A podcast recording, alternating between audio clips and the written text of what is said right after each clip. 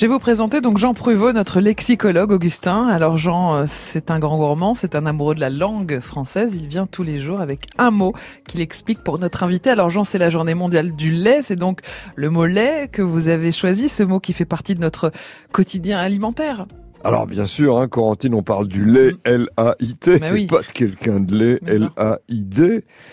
Et au départ, il y a un mot latin, lactis, désignant le lait animal, mais aussi le suc laiteux des végétaux.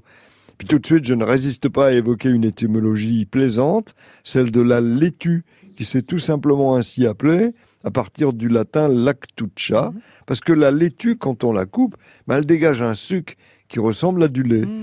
Alors pourquoi une journée mondiale du lait d'ailleurs ? Il s'agit de faire prendre conscience de la valeur de ce qu'on appelle l'or blanc. Et lancé en 2000, cette journée est très utile dans les pays où on mange très mal.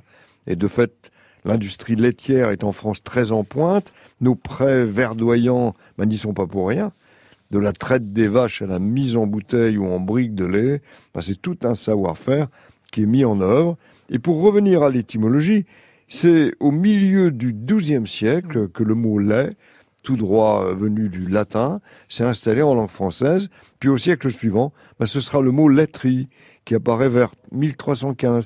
Puis environ 50 ans plus tard, ce sera le tour du mot « laitage », bien utile pour désigner tous ces aliments tirés du lait, la crème, le beurre, le fromage, bien sûr, le yaourt. Ah, tenez, le yaourt, Jean Prévost, il y en a aussi à la crèmerie de Boulain-Biancourt, chez Augustin. Le mot yaourt n'est pas construit apparemment sur le mot lait. Il vient d'où, le mot yaourt ? Ah, il vient d'un mot turc, yogourt, construit à partir du verbe yogoumak, qui veut dire pétrir.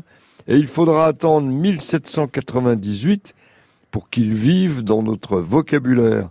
Alors enfin, ne pas oublier une racine grecque qui ne s'est imposée que dans les mots savants, galactos, le lait, avec une merveilleuse rencontre que celle de la voie lactée et de la nébuleuse galactique.